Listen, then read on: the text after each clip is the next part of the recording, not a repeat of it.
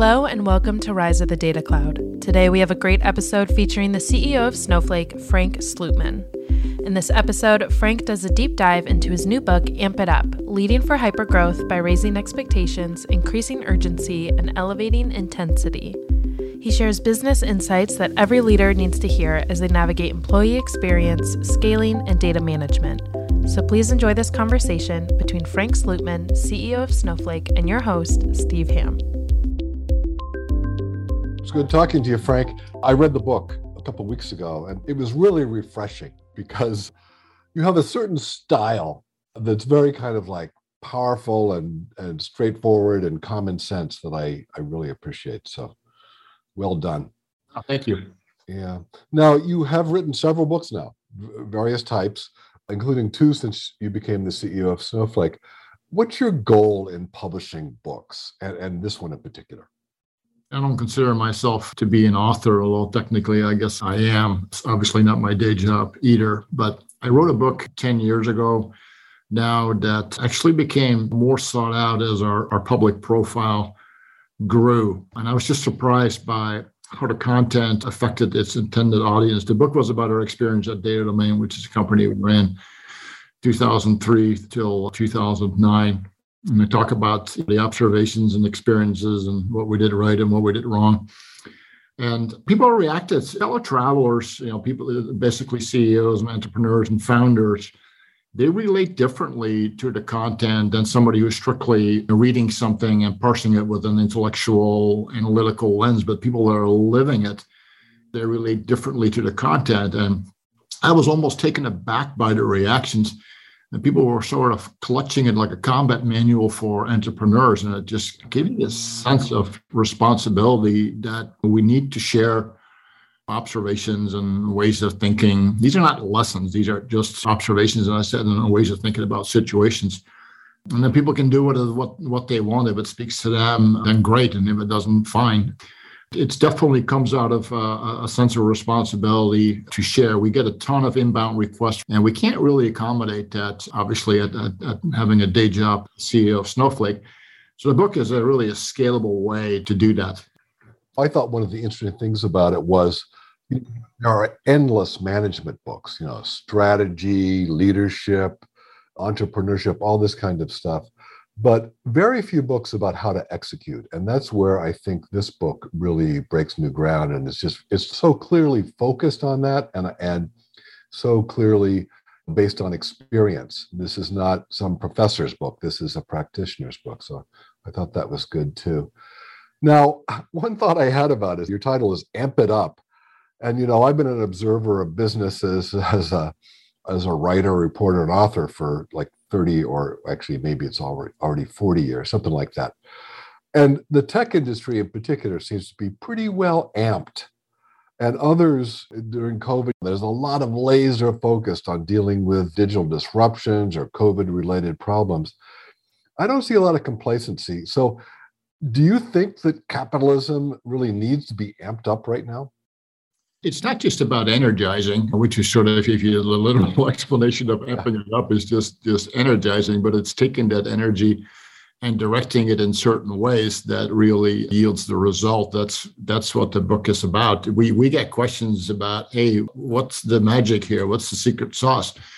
Where are the silver bullets? And I'm trying to describe here what we do, how we do it. Do I think it's highly contrasted to other companies? I do. And that's just based on my own anecdotal exposure through advisory relationships and board seats and, and so on. But yeah, just energizing obviously doesn't get you anywhere.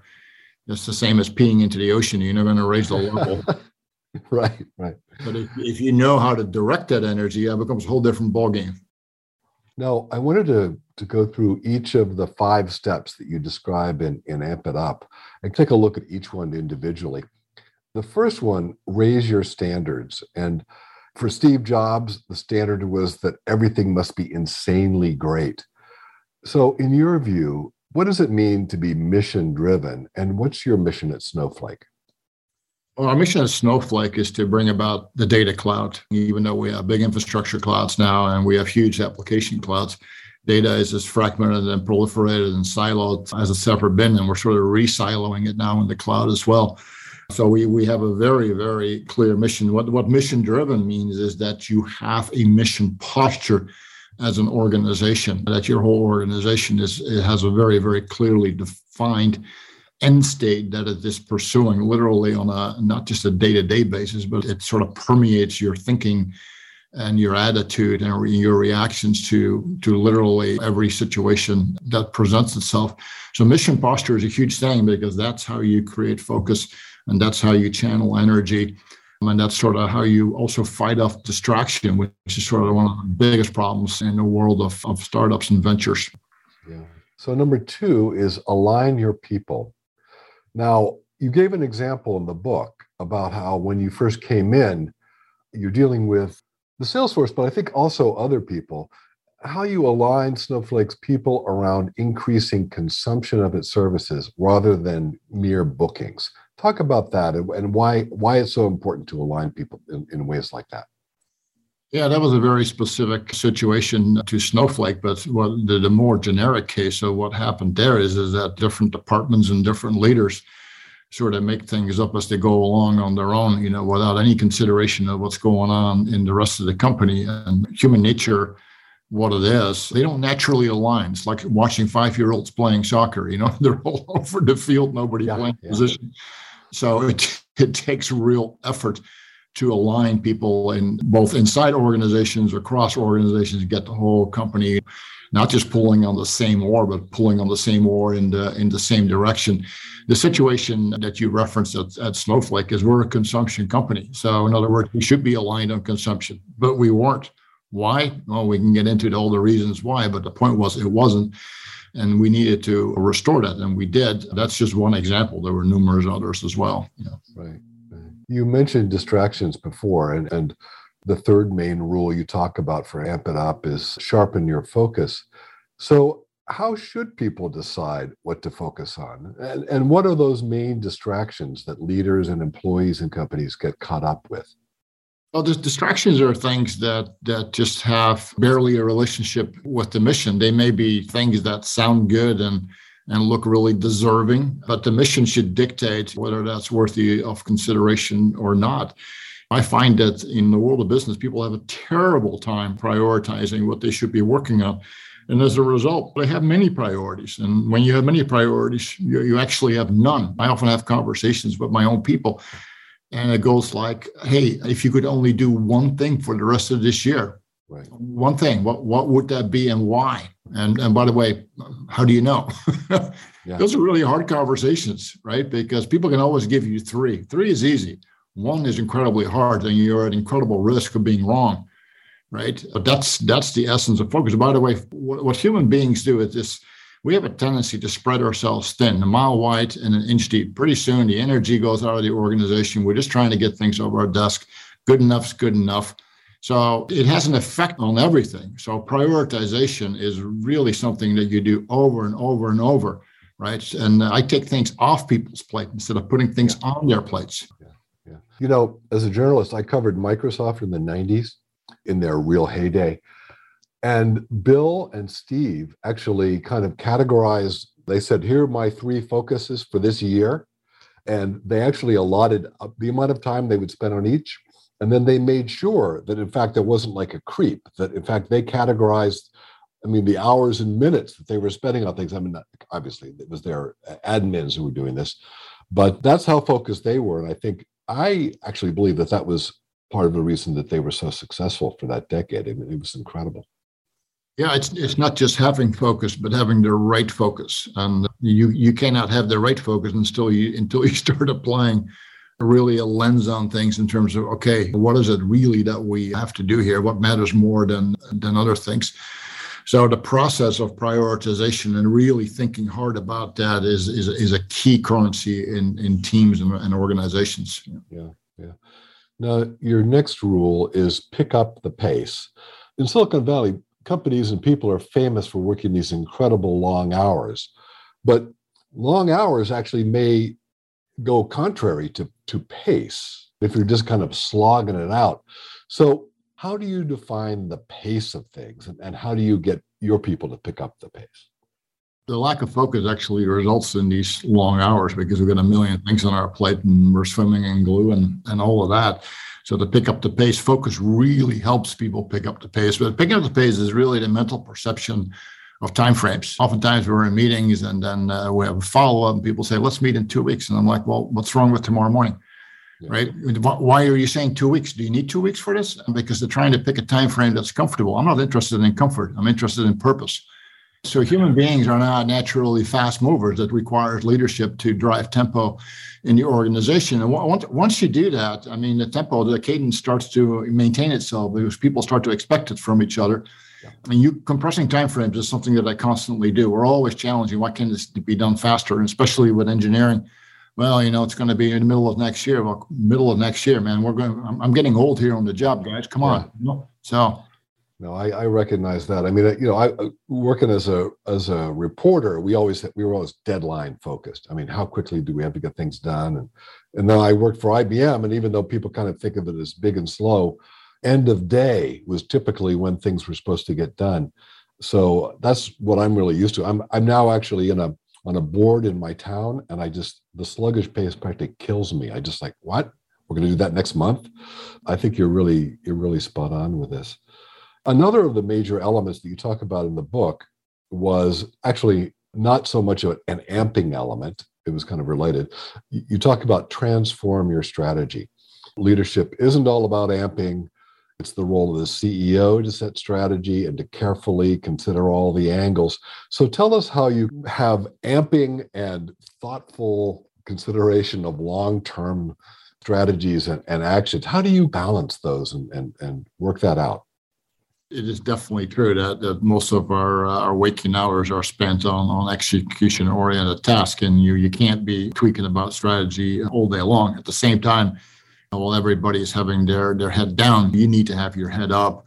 And it's not just the C E O, it's really leadership teams, leaders in the organization that are involved in, in, in strategy conversation as well. Strategy is a force multiplier of execution, of course, and the better you are at execution, the more clear do your strategic challenges become, because it's now apparent what's related to execution and what's really related to, to the strategic choices that you made. But to just give you an example, at Snowflake, when I arrived there, Snowflake was a data warehouse built for the cloud. And that data warehousing positioning was very beneficial to the company in the early days because there was an understood segment of the market. There was a buying center there. There was budget there. And the product profiled itself really, really well in terms of benchmarking and, and using proof of concepts to compare and contrast workloads running on Snowflake versus running on on-premise environments or, or other cloud platforms. So it worked, right? But it also was a very confining strategy. We put ourselves in the box very successfully. And I realized very, very quickly after I started that strategy-wise, that was not good. Execution-wise, it was, right? Because our competition would like nothing better to either box us out or box us in. In other words, if we're in, right, I'm going to keep you in that box so you can't grow bigger. So we, we started to basically bust up our box, if you will, and expand our strategic footprint. In other words, how we thought about ourselves, how we presented ourselves to companies. What is the scope of the workload spectrum that we're going to be addressing here? So that customers could really think of us differently than strictly executing these traditional data warehousing workloads. So that led to the strategy of the data cloud, which we think is a, is a super, super important strategy. So that's an example of that. Oh, I think that's great. I, I really enjoyed one of your little comments in the book was in terms of strategy, you said, do it yourself. I thought that was really nice. The point is, of course, I mean, we should be the experts in our field, right? In other words, if, if we're not, how can somebody coming in there with a bunch of spreadsheets tell us what to do, right? We have to be the expert. I expect our people to be the expert. I need to be the expert. So we hold ourselves to that standard. And that's really the, the, the point. That is, is there a role for consultants?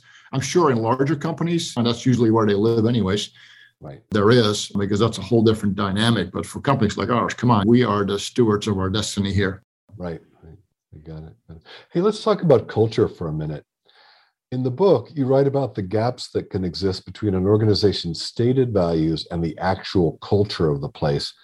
So how can leaders spot gaps like that, and how can they deal with them?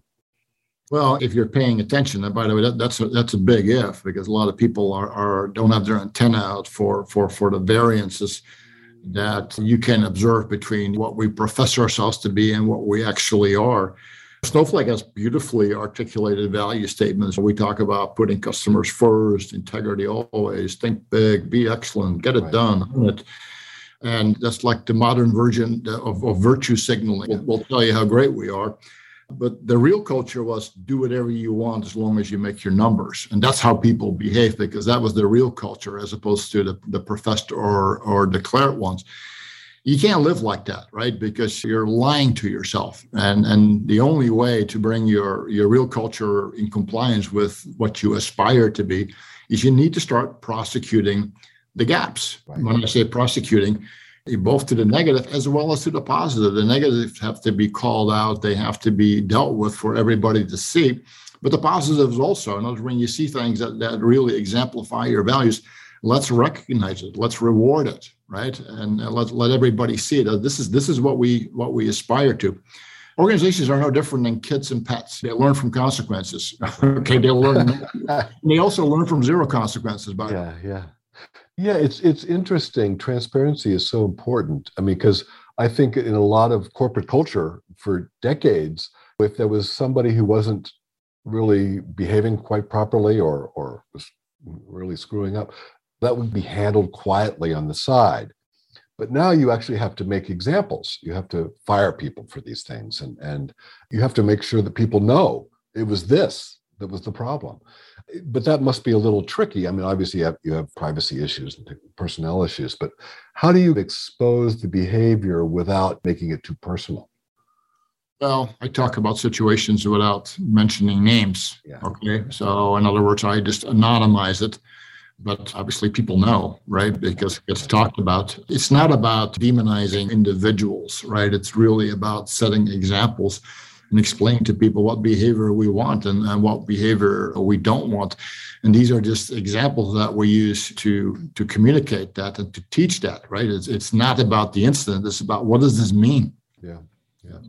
Now, you have a mantra that's key to Snowflake's culture. I don't think it's in the, the official values list, but it but it's it, it maybe it should be. It's go direct. Explain what that is and how it works.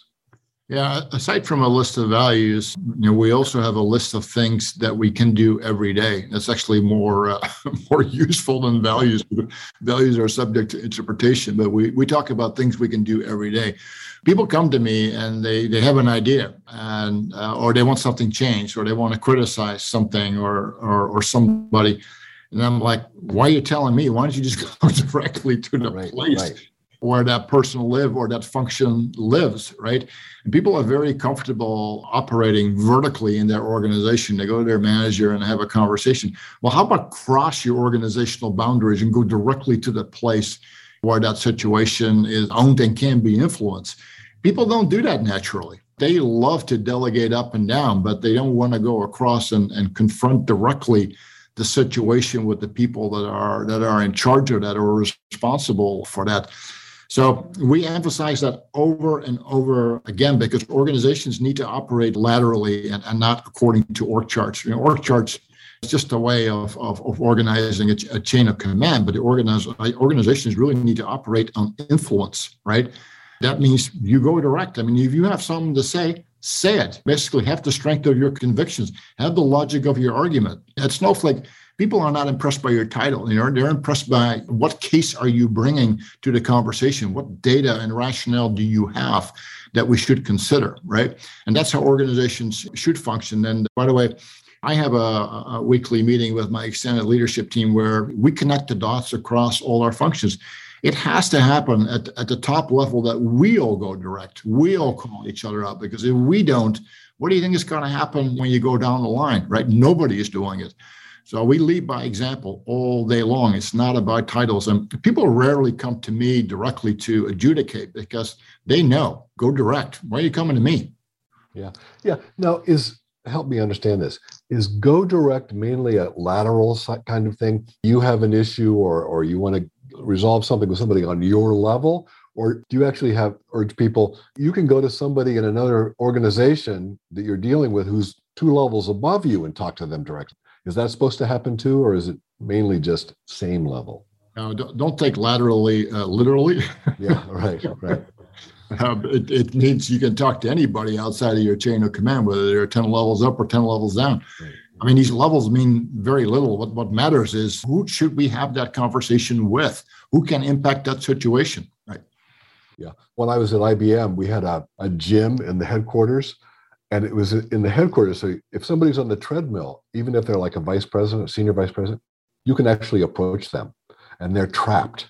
So I, I tried that, not a lot, but a couple of times, and it, it, it seemed to work pretty well. I didn't get fired anyway. We we always, because we hire so many new people, and literally hundreds of people come in new, and so we have to repeat ourselves because it's not a natural reflex that people have. But yeah. once they get it, they're like, I'm, I'm totally cool with it. Yeah, yeah.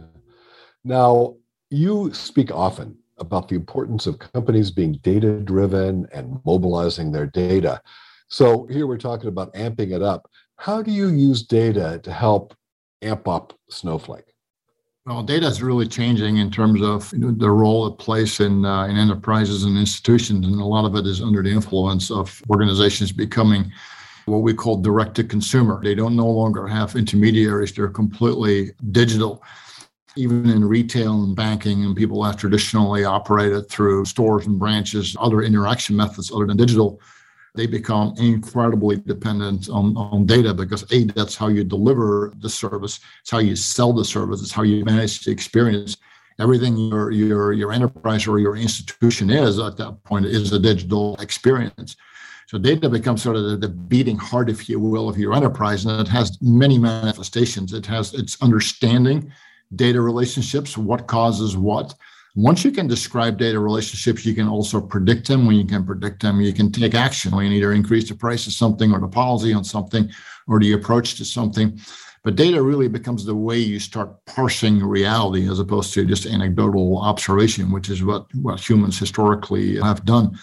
The other thing that's super important is, I mean, we've We've historically used data to inform people, right? We would run very complicated, highly scaled batch analytics processes. We people come in in the morning and we populate their dashboards and they get a view of what happened the previous day.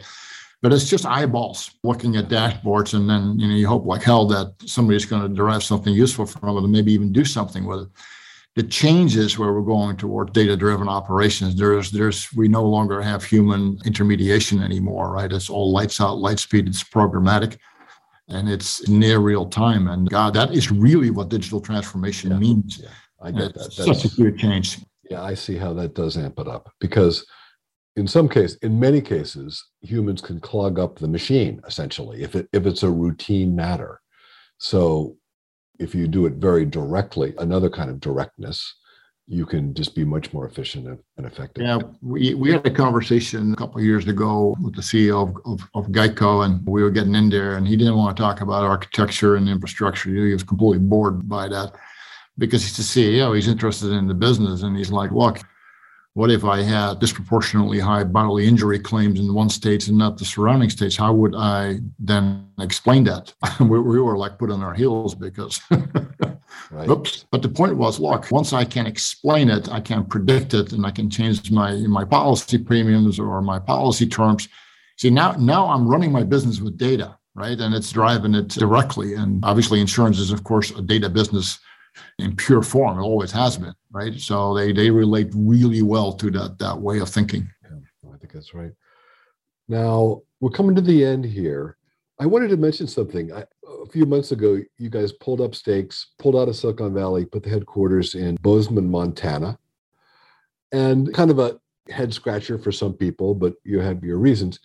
Are there any leadership lessons in that move, either that you that took you to make the move or that you've learned from making the move?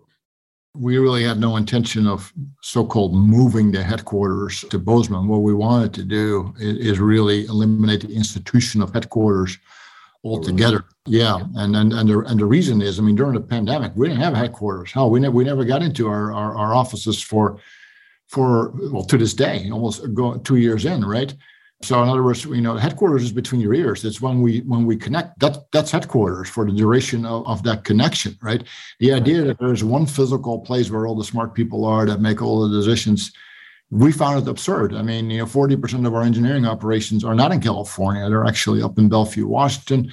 They're in they're in Germany, in Berlin, they're in Poland.